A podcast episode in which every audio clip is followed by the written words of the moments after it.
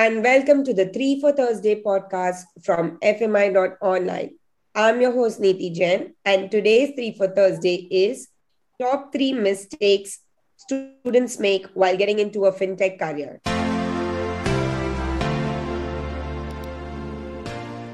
And today, my guest is Swaraj Dash, who's been in the FinTech industry for over four plus years. He's a finance manager at a, fin- a FinTech in, uh, company uh, and he's here to explain to us how we can get into a fintech job and what are some of the things that we should look at or rather what are some of the mistakes that he commonly sees uh, that students or new uh, employees make while getting into this career. Hi swaraj. How are you?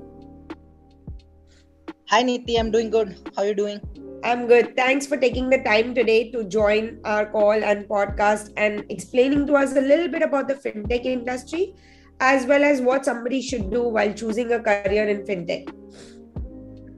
Yeah, yeah. Thanks. Thanks. Happy to be here, Niti. Thank you, Swaraj. Over to you. So, if you want to explain a little bit about what fintech industry is all about, that would be helpful. Okay. So, fintech in, in a layman's terms would be the amalgamation of technology in the financial services vertical. Correct. Now any yeah. So whenever technology gets amalgamated with anything that has to do with money the the concept of fintech would come in. Now there are various avenues that, of fintech that one can elaborate into niti. Uh, okay. uh, uh, these could be these could be wallets via for money transfers. These could be cryptocurrencies. These could be blockchains. These could be into lending these could be into investments various kind various kind of avenues that are there uh, uh, in the financial services industry which is being solved and explored via technology would come under the purview of fintech absolutely so there are various careers you could get into into a fintech uh, domain uh, doesn't necessarily have to be blockchain or cryptocurrencies, which is the hottest one right now.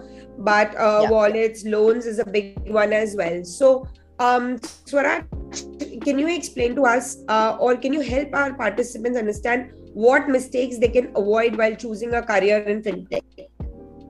Okay.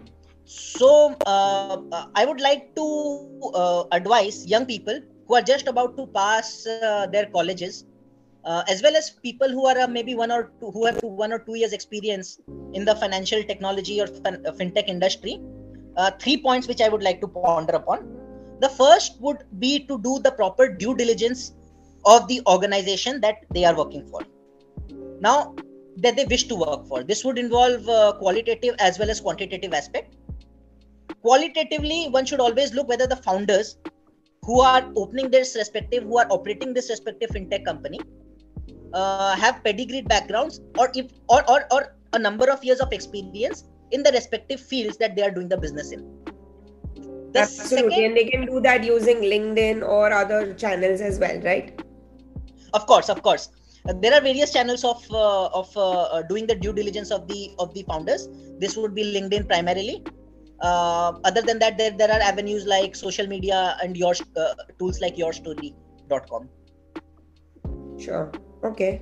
Yeah, that's interesting. There's a lot of information available on LinkedIn, or you can connect with people on LinkedIn who know these people maybe they are your second or third connects but you can reach out to them as well to see if you can uh, you know get some more information about these co-founders or directors of the fintech that you're planning to uh, join. Of course niti linkedin is a very underappreciated tool which uh, which many uh, people who are recently joining the industry can use.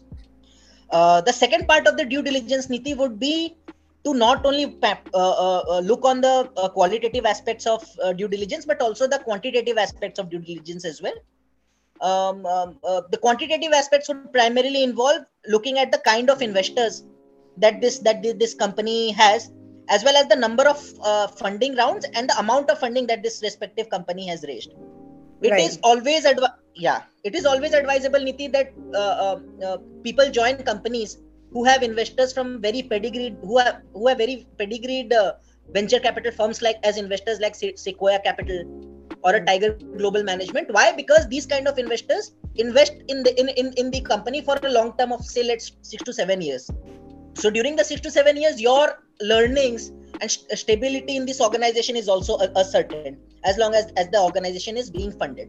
So this is the this is the uh, quantitative aspect of it uh, okay. also it is always advisable to look at the vcs the venture capital firms uh, that are investing in this company um, have have a our, our presence in it uh, have have presence in multiple countries some examples that i would like to uh, put forth are companies like adia abu dhabi investment authority or yeah. a public investment from from public investment fund of saudi arabia Hmm. So these are always advisable. If these companies uh, uh, uh, uh, have invested in your firm, that then then these then young people can be assured that the fintech firm will at least last for seven to eight years. Right.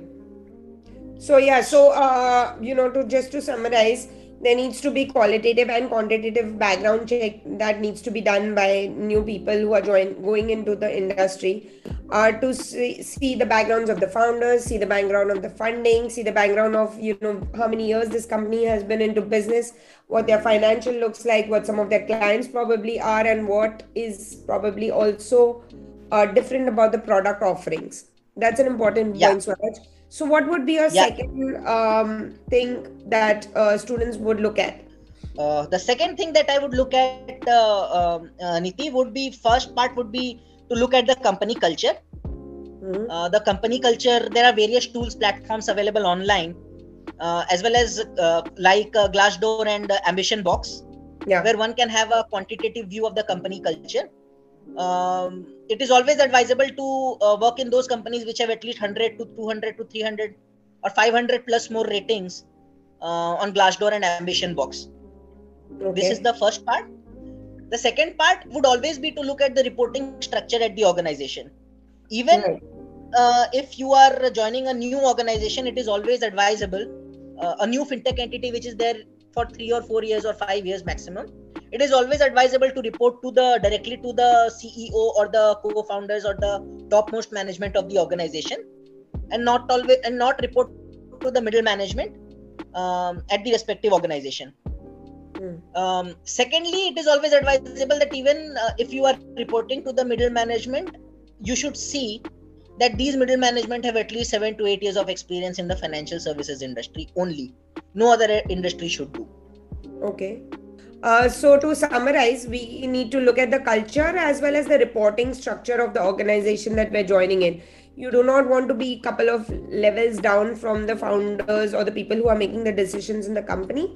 As well, a culture yes. plays a very important role in uh, yes. you know in you being a part of the organization. If it you know matches to where your values are and you know what is the culture? Is it uh, you know a friendly teamwork? Uh, kind of an atmosphere that you would like to join. That's a very important point, and a lot of companies, as well as um, employees, focus a, a, lot on this point these days. So, Swaraj, what would be your number third point that employees should look at? The third point, Niti, would be to uh, look for a to always look out for a mentor at the early stages of your career when you are 22 23 20 yeah um, look for a mentor in the industry that you want to make a career in if you want to make a career in banking and financial services industry look always always look out for mentors who are cros uh, mm. principal principals in, in in consulting firms who are chief of underwriting uh, uh, at respective organizations who have vast experience in his or her respective field uh, to uh, uh, to be able to guide you better why is because these people can always help you avoid the pitfalls that one will make in the absence of a mentor. It, uh, uh, uh, in the absence of experience people i mean many people often tend to make a lot of mistakes uh, because they do not have guidance. Um, uh, if your journey is smooth you will go to go, grow to the topmost level in the organization that, or in the field uh, that you want to grow in Absolutely. I 100% uh, agree with you that having a mentor, especially in the early part of your career, is very important so that you get the right direction. You know the mistakes that you have made, and somebody can guide you in how you can, you know, grow better or quicker, rather. So I think it's very important to have a mentor, but also a right mentor in the right industry will help you grow faster. Of course. Yeah. yeah. Thank you so much. Those are three very important points. Do your background check uh, you know, look at the culture and the reporting structure and have a mentor. So whether you are in the fintech industry or not, but I strongly recommend that you have a mentor for yourself.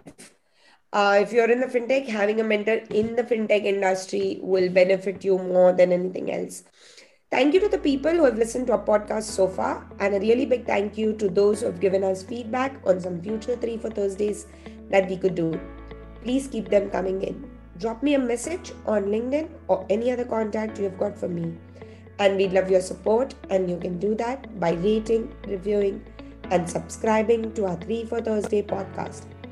Finally, have a look at our free resources at fmi.online. See you next Thursday.